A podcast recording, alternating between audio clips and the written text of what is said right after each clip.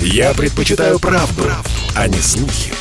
Поэтому я слушаю Радио КП. И тебе рекомендую. Эдвард Чесноков. Отдельная тема.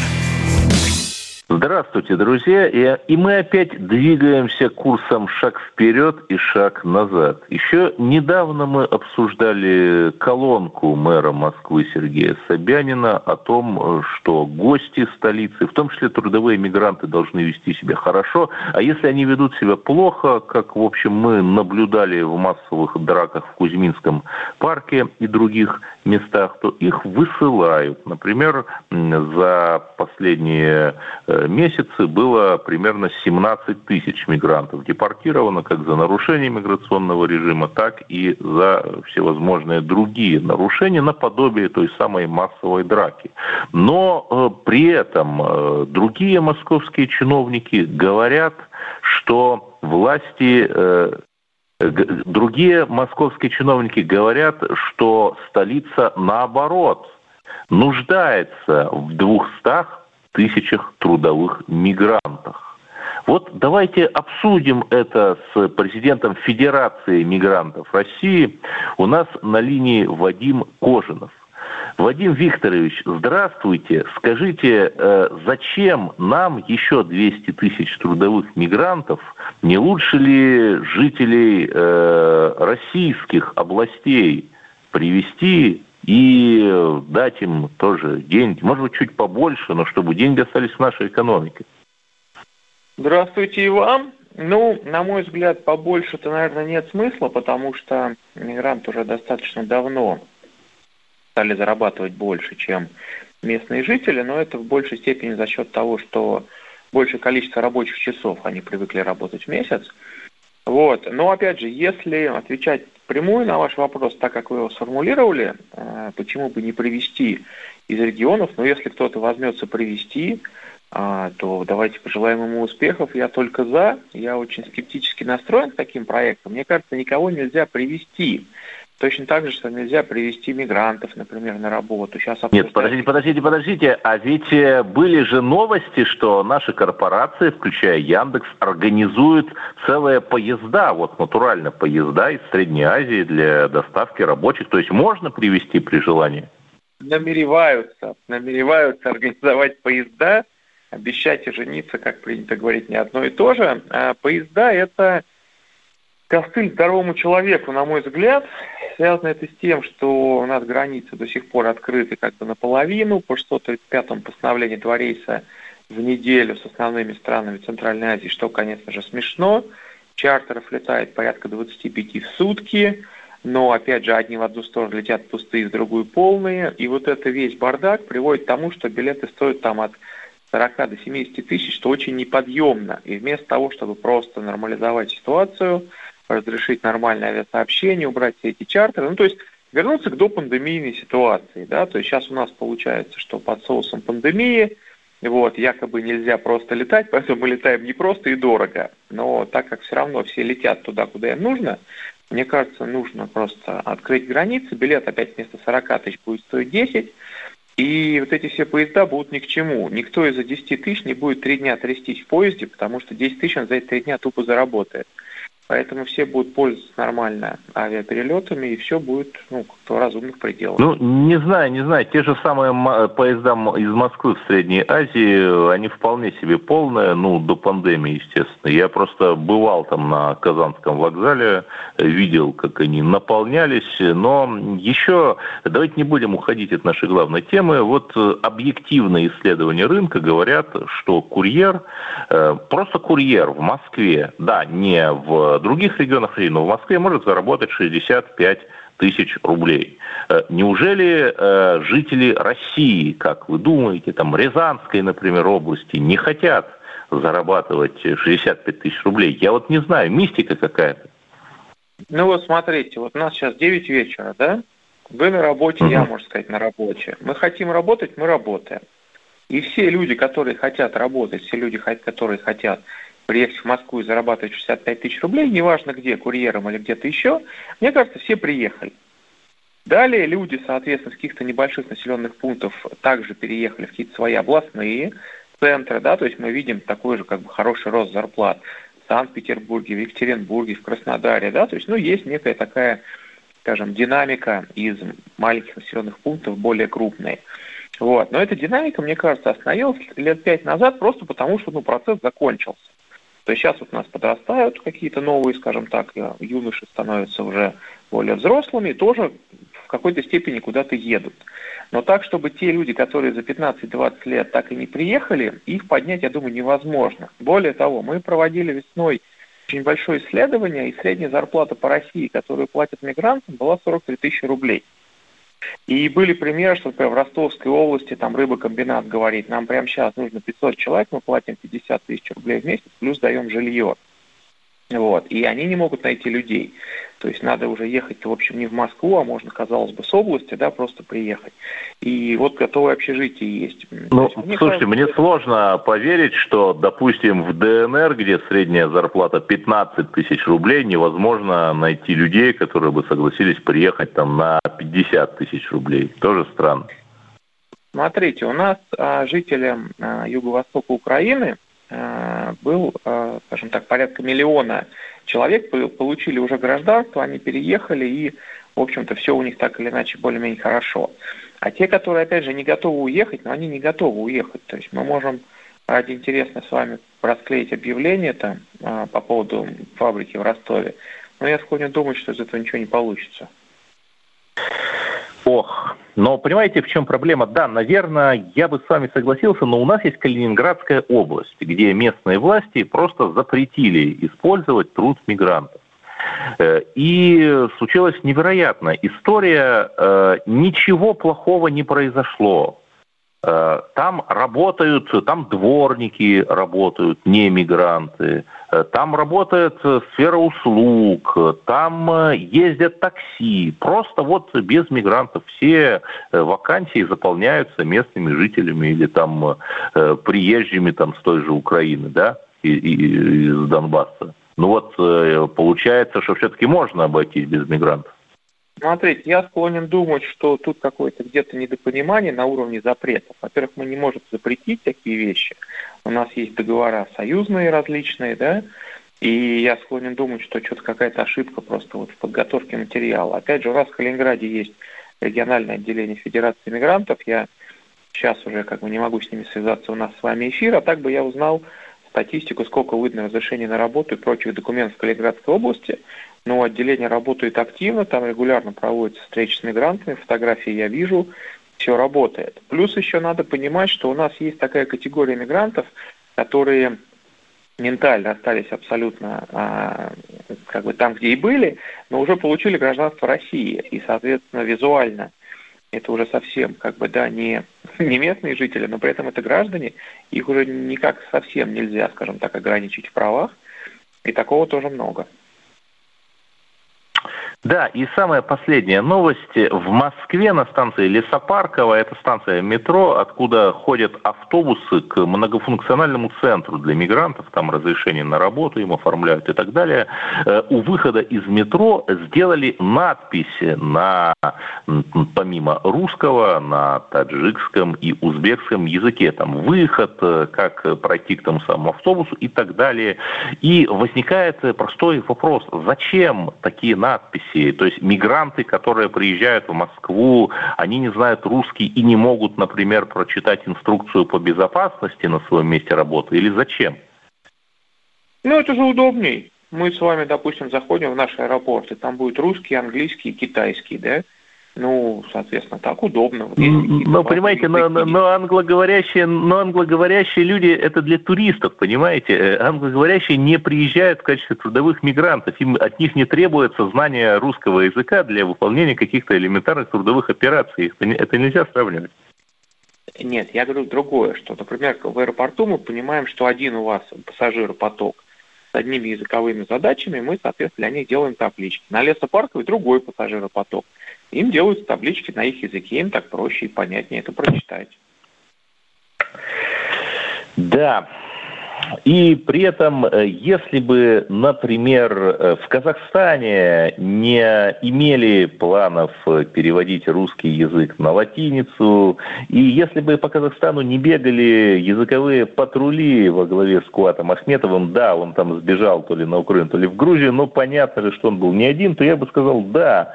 Но тут вот опять как-то получается, что мы-то навстречу идем, но дружба с односторонним движением немного получается, или я что-то путаю? Ну, я бы не сказал, что у нас с Казахстаном какой-то сильный, скажем так, а, оттуда поток. У нас достаточно мало граждан Казахстана, те, которые есть. Они этнические казахи, но они, скажем так, очень сильно обрусевшие давно здесь. Вот, поэтому Казахстан я бы все-таки не относил к тем странам, откуда к нам едут мигранты. И их крайне мало, и их практически, ну даже правильно сказать, их практически нет. То есть студенты, да, едут. И поэтому вот эти моменты, что они там что-то, будем так говорить, чудят, вот, но это пусть уже их там, соответственно, центры противодействия экстремизму занимаются, потому что понятно, что эти все ребята как бы не приветствуются властями Казахстана.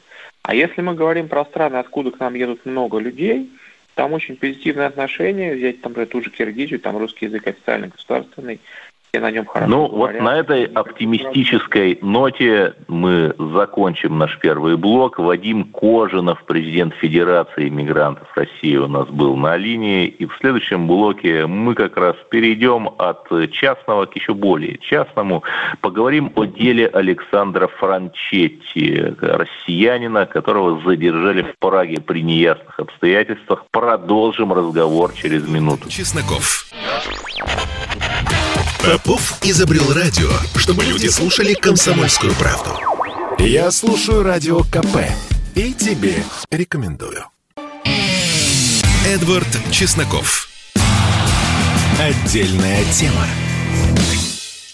Да, и мы продолжаем говорить о том, как Россия защищает русский мир и вместе с ним защищает защитников русского мира или нет, ну, не знаю. 12 сентября в международном аэропорту Праги задержали гражданина России Александра Франчетти. Я э, так понял, что он там живет, по крайней мере, постоянно находится. И почему же его задержали? На основании международного ордера на арест, выданного Украиной. Ведь Украина – это самая демократичная на свете страна, и 8 тысяч исков жителей Донбасса в Европейский суд по правам человека, они на пустом месте образовались к Украине исков, как вы понимаете, к Украине за обстрелы их городов Донбасса и массовые убийства жителей Донбасса, как, в общем-то, показали в фильме «Солнцепек».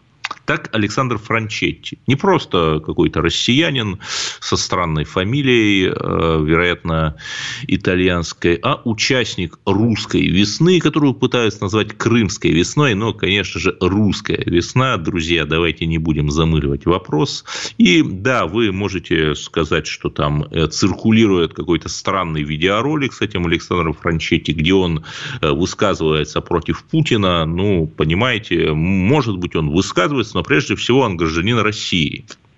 И я сейчас немного займусь виктим-блеймингом, но, э, мой дорогой друг, если ты Э, участвовал в присоединении Крыма. Если ты, допустим, я не про Франчетти, воевал в Донбассе или там э, с туристами оказывал консультационные услуги какой-либо стране с неустойчивой демократией ближе к экватору, то зачем?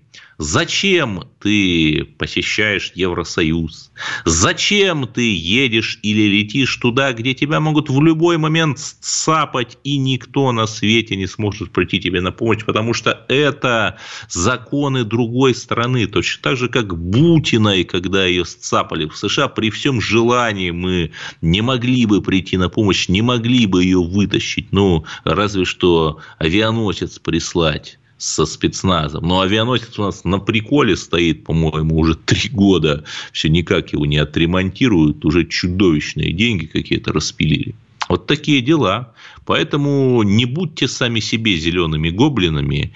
Если уж вы участники Крымской весны, русской весны, тьфу, сам вот сказал и прилипло к языку, то не ездите в Евросоюз и другие страны ничего хорошего вас там не ждет, сцапают. Есть в конце концов, у нас Сирия, например, с ее прекрасными курортами. Но вот давайте, оттолкнувшись от этой истории, поговорим о соотечественниках. У нас на линии Татьяна Волошина, простая русская женщина, которая когда-то родилась в городе Куйбышеве, еще в РСФСР, потом жила в Киеве, потому как ее семья туда переехала. И сейчас она попыталась, что же она попыталась?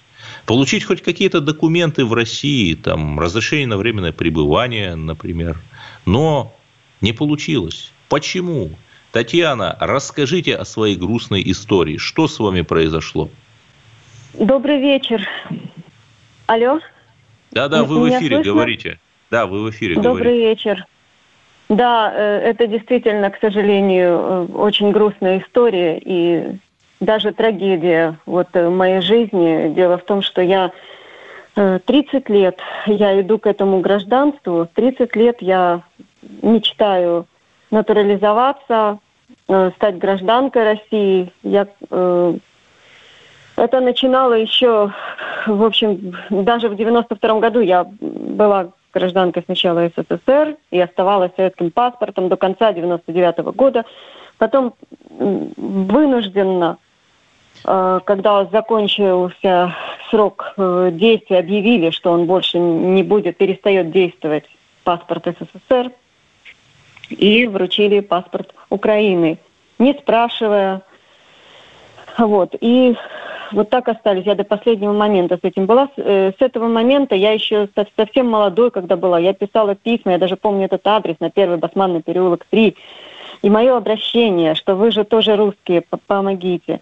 И, в общем, так это все складывалось, что э, вся вот, э, вот это все устройство э, было сопряжено с таким количеством преград, препонов. В общем, все это делало невозможным э, получения российского гражданства. Вот, вот те или иные возникали вот какие-то трудности, преграды непреодолимые. Но я так и... понимаю, самая это сейчас большая проблема, что у вас неправильно документы оформлены, свидетельство о рождении, да? Не Куйбышев, а Киев написано.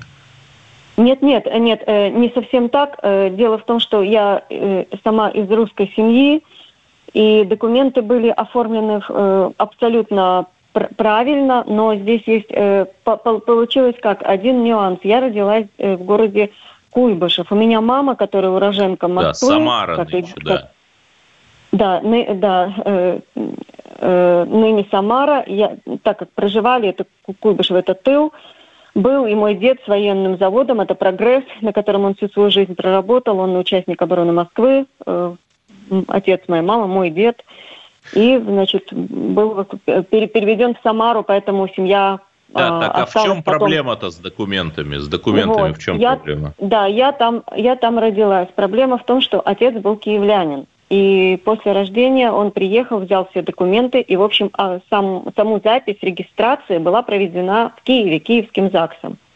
Понимаете, в чем проблема? То есть э, в свидетельстве все верно указано. Место рождения, город Куйбышев – а вместо выдачи город Киев. Вот, угу. и, вот и, и, да. Именно и, и по вот этой на причине. этом основании вам отказывают сейчас. Да, Именно по, это, э, и по этой причине мне отказали в приеме документов. Я шла на э, ВНЖ, это вид на жительство по рождению.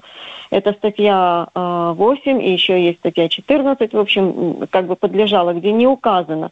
Но значит, сотрудники а, это самое э, МФЦ, куда я обратилась, с документами на подачу на вид на жительство. Это где, в Самаре? Значит, нет, это город, это Санкт-Петербург.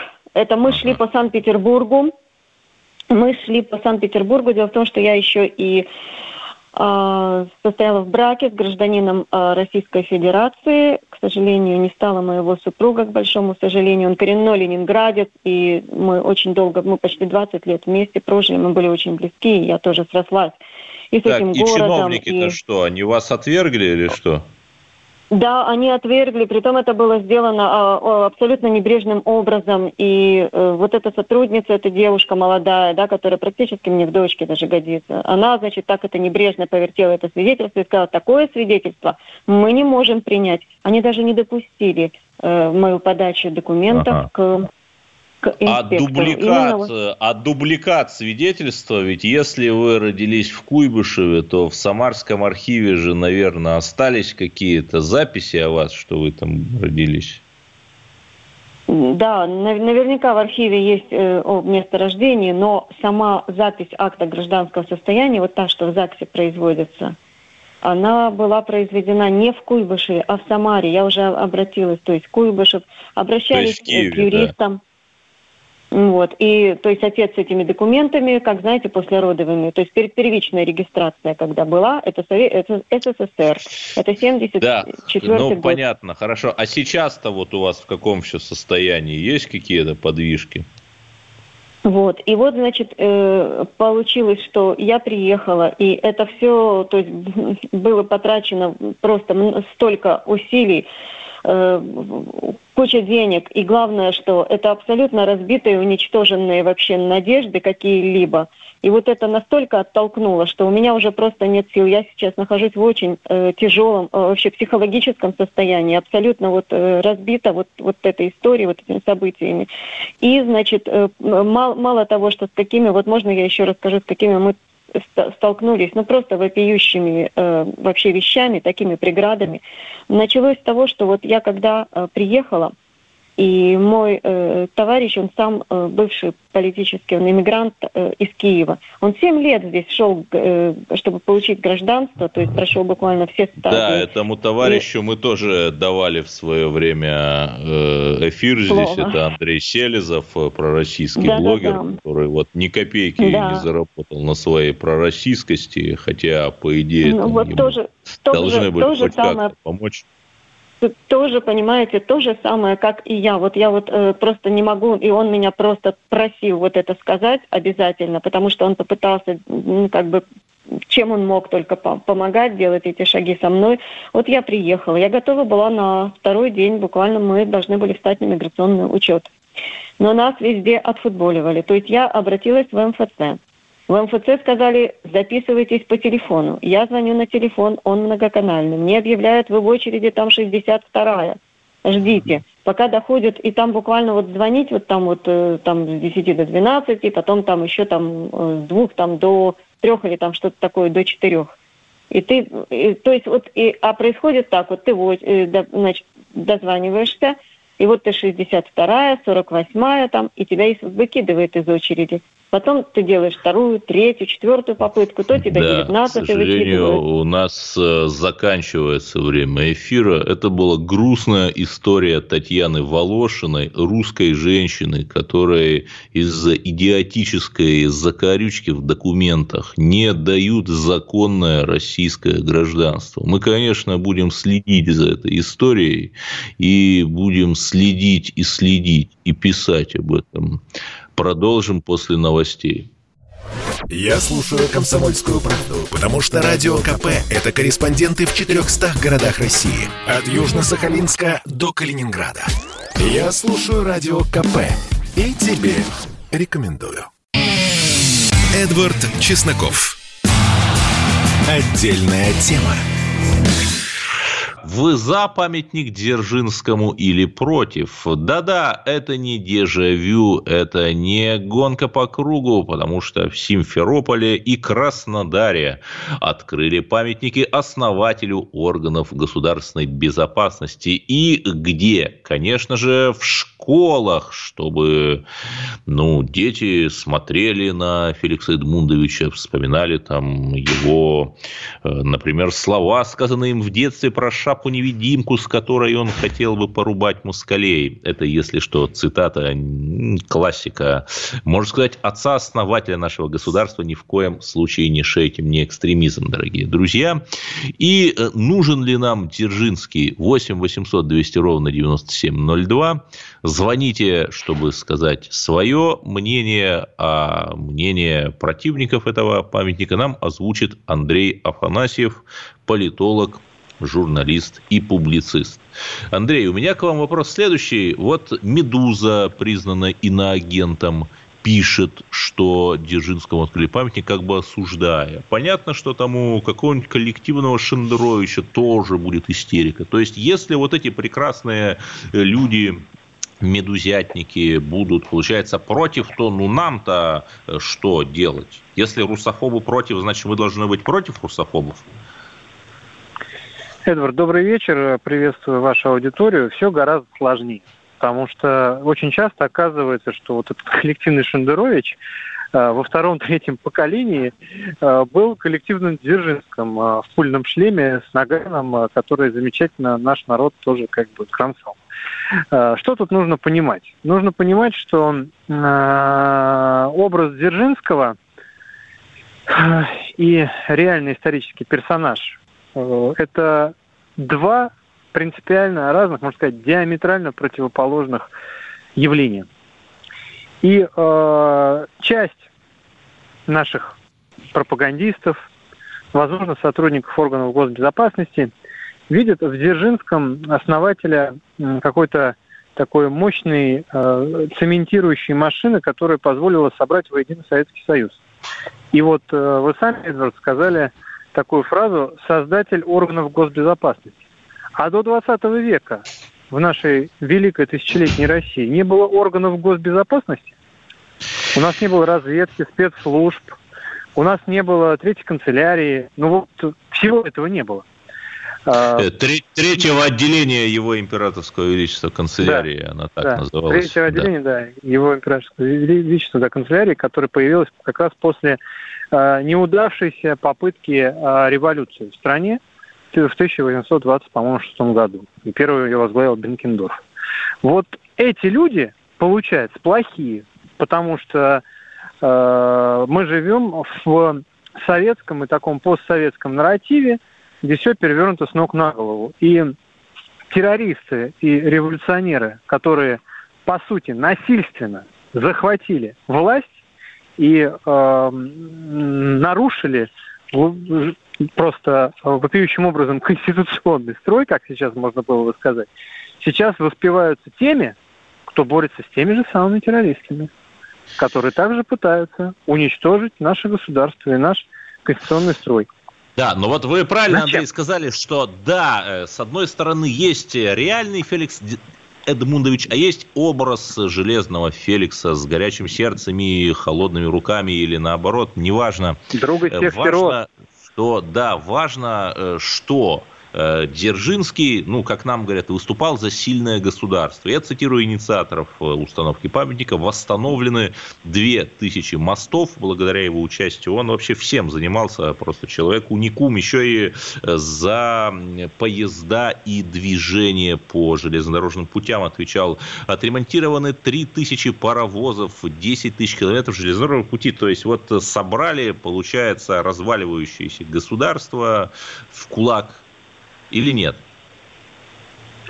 Ну, безусловно, большевики после окончания гражданской войны э, с помощью насилия, с помощью террора э, установили э, свой порядок. Но, простите, запрещенная в нашей стране ИГИЛ не делали то же самое на захваченной территории. Также там появлялись функционеры, которые железной рукой с помощью насилия утверждали свои новые порядки, то, во что они верили. Я не вижу разницы между большевиками и любой другой террористической организацией, которая э, насильственным методом устанавливает несвойственные для э, проживающих на той или иной территории людей правила игры и жизненный уклад. Великий эксперимент вот этот 20 века, который был поставлен над нашим народом, э, это же во многом синтетическая вещь. И э, большевизм как идеология, он не является для нас органическим. Большевизм вышел из марксизма, марксизм пришел к нам, простите, из Германии. Носитель экстремистской идеологии, созданный в Германии, устанавливает порядки в соответствии с этой идеологией у нас в стране и чинит по, по ходу паровозы. А можно было, не убивая такое количество людей, построить мосты и починить паровозы? До революции вроде как получалось. Ну, в общем, ну, хорошо. А, а, а если, это большая а если... проблема. Если не Дзержинский, то кто? Вот кому надо ставить памятник, да, в школе, которая, собственно, является ведомственной, находится под патронатом определенных спецслужб? Ведь это же не просто так там памятник поставлен. Это вот э, с ведома людей, которые искренне, наверное, хотят, чтобы государство было сильным, чтобы как-то историческая связь поколений была такая. Если не Феликс, то кто? Николай Кузнецов. Я понимаю, что от меня, наверное, часть э, слушателей ожидает, что я скажу там э, Бенкендорф, или там Шувалов или другие э, руководители аналогичных органов царской России. Я скажу Николай Кузнецов, советский разведчик, героический человек, блестящий, э, который э, для нас, для всех сделал, может быть, не побольше, чем Феликс Дзержинский, а э, знают у нас в стране очень мало о нем. И э, таких героев, не идеологизированных, не э, мифологизированных советской пропагандистской машиной, а настоящих, подлинных людей, которые свое здоровье, а зачастую жизнь отдавали за нас с вами, за наше будущее, их полно было и в советский период нашей истории. Так вот, давайте находить таких компромиссных фигур. Вот Александр Невский всех устраивает, по большому счету. Почему? Потому что он стал еще и символом э, победы в Великой Отечественной войне под знаменами Ох, своего изображения, с орденами на его груди. Простите, простите, что вас, тоже... Да. Простите, что вас перебью. Если посмотреть, например, на результаты онлайн-голосования как раз весной нынешнего года, чей же памятник должен стоять на Лубянке, Дзержинскому или Невскому, то как-то как минимум 50 на 50 такое ощущение было. То есть Невский не всех, получается, устраивает. Ну, я вообще такого вот голосованием бы не особо доверял, тем более учитывая тот контекст, в котором а, оно происходило. Вот. Э, а по-хорошему, по-хорошему, э, нам нужно брать на щит и в качестве примера тех героев, которые устраивают подавляющее большинство э, народа и которые действительно могут быть каким-то примером. Чем, вот пускай мне те, кто устанавливает эти памятники, чем, э, скажут, чем должен быть примером служить Феликс Эдмундович Дзержинский для детей наших нынешних да. сегодня в 21 веке. Вопрос задуматься на секунду. Это был жестокий, холодный, расчетливый, кровожадный, по большому счету, человек. Фанатик. Для него большевизм был своего рода религией. Да, Андрей, но может быть нам воспитывать новых кровожадных фанатиков? Андрей, секунду, но вы же эксперт по Испании. В Испании, как известно, даже там при Франко была политика национального примирения, согласно которой там э, общий мемориал, э, общие жертвы и местные красные и местные белые там в гражданской войне. Почему нам нельзя какую-то такую политику примирения вести? А, я могу объяснить почему. Потому что политика примирения была возможна при Франко. Потому что Франко это победившие белые были, у них была такая же гражданская война, но победили белые.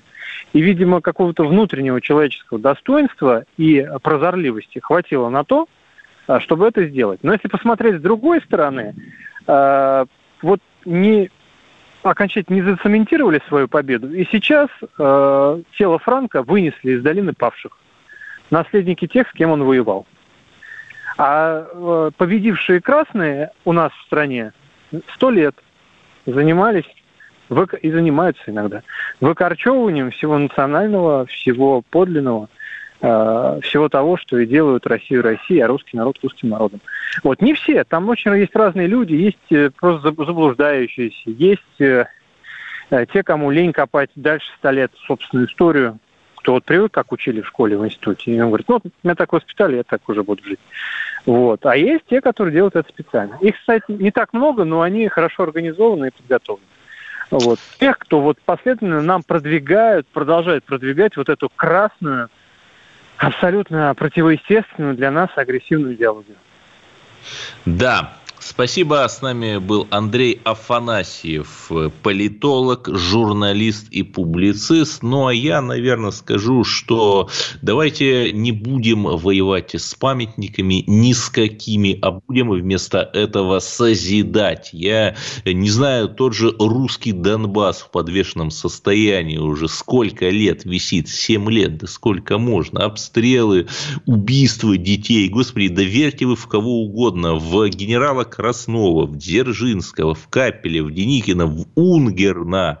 Но сделайте просто так, чтобы русский Донбасс перестал истекать кровью. Пожалуйста, продолжим через минуту. Послушай, дядя, Радио КП. Ведь недаром я его слушаю. И тебе рекомендую. Эдвард Чесноков. Отдельная тема.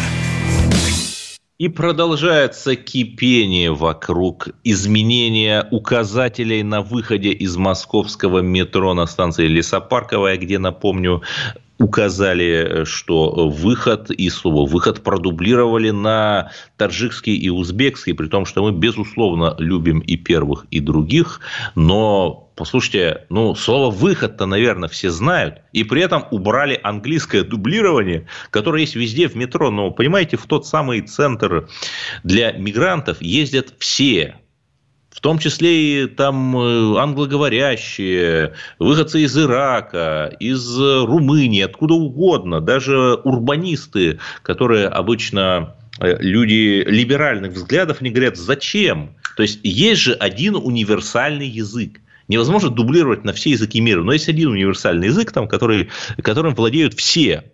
Это английский. А, простите меня, русский, ну, мигранты, наверное, должны знать русский, если они ездят сюда работать. Ладно. Перенесемся в самый западный, то есть, простите, самый восточный регион России. Ну, хотя, если лететь на восток, то он будет в какой-то мере и западным. Командорские острова. Да, вы, наверное, не знаете, где это. Это одна из, э, одна из частей Алиутской гряды. И Евгений Беляков, экономический обозреватель КП, побывал там буквально чудом написал репортаж, и что меня поразило, что вроде бы мы должны э, работать так, чтобы в России э, русский человек, да и вообще любой человек доброй воли жил вольготно. Но на Командорских островах человек не может взять просто так и порыбачить. Нельзя просто так взять и порыбачить на Командорских островах, хотя Тихий океан богат рыбой. И грибы тоже Нельзя просто так взять и пойти собрать. Там есть один полицейский на весь остров, и он может тебя оштрафовать. Вам кажется это абсурдом? Вот, Евгений, разъясните, пожалуйста, что там с грибами-то не так? Да, добрый вечер. Э, ну, действительно, Командорские острова, объясню, да, это часть Алиутской гряды, самая, получается, восточная часть Алиутской гряды, э, э, острова, Или... которые мы, собственно... Нет, самая западная, наверное. Не, не, это как раз самая восточная часть Алиутской гряды, если считать. То есть это восточная часть России, но самая западная часть Алиутской гряды. Ну, в общем, да, можно карту представить, да, в общем, посмотреть после эфира. Вот, что касается, да, буквально предыстория вопроса, это рядом с, Камчатск, э, с Камчаткой, и, и, соответственно, эти острова нам достались по ошибке. А, когда мы отдавали Аляску, то, в общем, эти острова по, ну, по я бы сказал, не, не по ошибке, не по ошибке, а чудом Божьим, которое да. надо приумножать, безусловно. Да, да. И, и действительно, там очень красивое место. И в какой-то момент э, это стало заповедной зоной.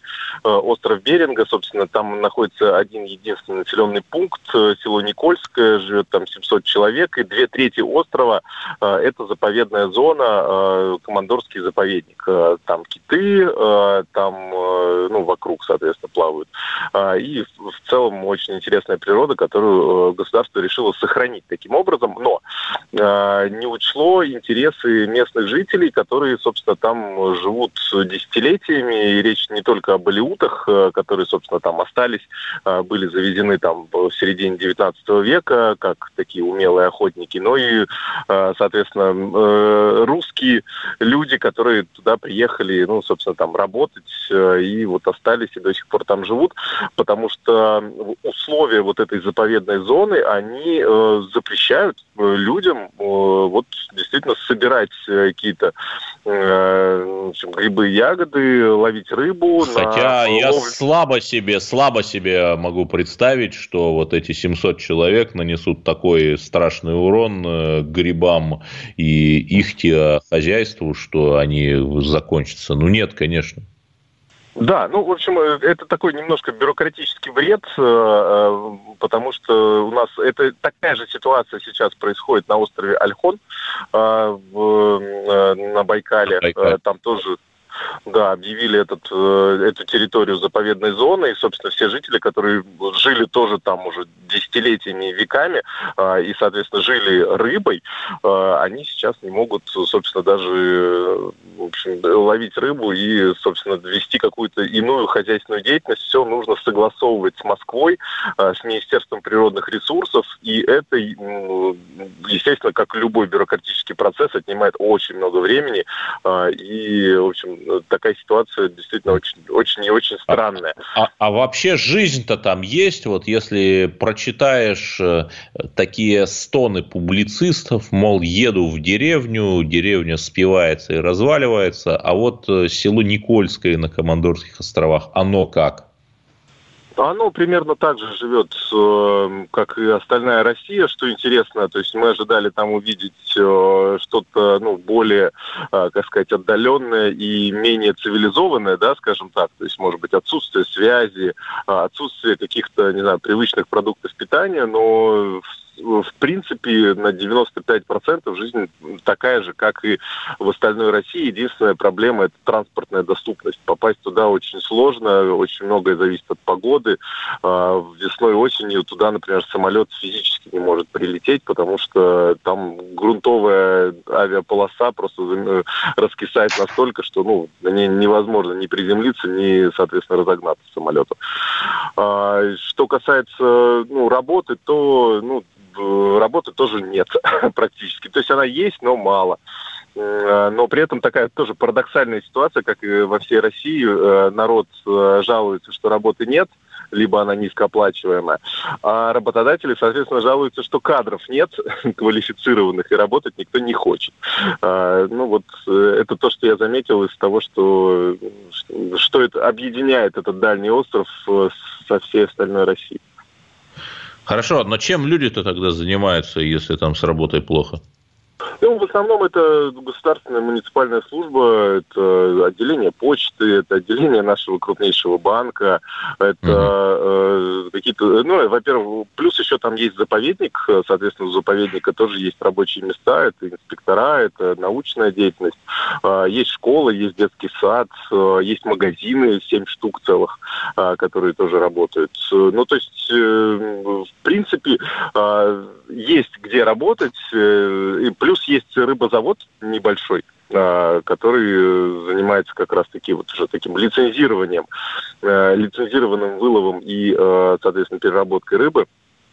А, вот что, что интересно, кстати, да, заводу mm-hmm. можно, а физическим лицам с удочкой постоять на... Да, безумие, а, конечно. А да, люди там да. как-то чу- не чувствуют себя оторванными от России? Чувствуют ли люди себя там российскими патриотами или нет? Вы с ними говорили? Ну, э, на самом деле, да, люди себя чувствуют как жители России, то есть нет такого, что они, э, они чувствовали себя брошенными в 90-е годы, когда не было никакого финансирования, баржа не ходила, и, ну, действительно, там по 2-3 месяца и люди, ну, понимали, что, или, например, угля им в какой-то год не хватило, потому что была суровая зима, и они, в общем, еле-еле как-то дотянули до лета, а, и в тот момент начали многие уезжать. А сейчас финансирование достаточно неплохое со стороны как раз Камчатского края, там отремонтировали котельную, там э, отремонтировали, соответственно, жилой фонд, то есть сейчас на такие, как сказать, бытовые условия проживания там никто не жалуется. Но, конечно, есть вот свои, ну и самое интересное, что э, некоторые, которые уезжают в центральную часть России, некоторые жители, они через несколько лет возвращаются, потому что им как раз нравится вот эта удаленность, нравится, э, ну, какой-то такой Э, созерцательное, может быть, э, отношение к жизни, потому что там действительно чувствуешь себя вот наедине с природой, вдали от такой городской суеты. Э, ну, в этом, в этом что-то есть, и вот многие туда, кстати, едут волонтерствовать на 2-3 года, приезжают, это вот именно такие сотрудники заповедника, ну, которые заповедник, выполняют да, тот самый. Да, определенную работу, да. Ну, в общем, интересное место, неоднозначное, да, но в целом да, но там же тогда. может быть колоссальный туристический потенциал, но вы написали в статье, что менее 200 туристов в год туда приезжает. Почему так? Транспортная доступность. Э, один самолет в неделю туда летает, 18-местный, э, это вне, вне сезона. В сезон увеличивается количество до двух-трех самолетов, но сезон длится всего три месяца, с июля по сентябрь.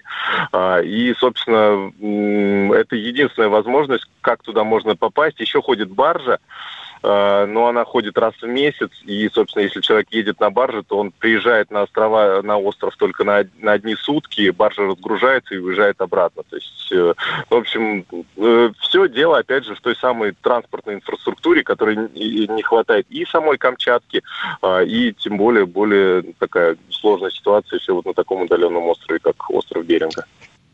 Да, и я присоединяюсь к своему собеседнику Евгению Белякову, экономическому обозревателю КП, с призывом. Ну что это за головотяпство? Ну у нас же выборы скоро, в конце концов. Люди пойдут на избирательные участки. С каким настроением?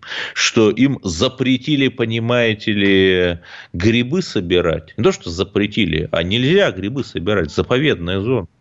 Или что им рыбу нельзя ловить там, где они родились? Что это за бред? Вот давайте мы будем бороться с этим головотяпством. Давайте мы сделаем так, чтобы людям у нас жилось хорошо, привольно и безбюрократично. Ну и, конечно, слушайте радио «Комсомольская правда», чтобы о новых русских победах узнать первыми. Эдвард Чесноков. Отдельная тема.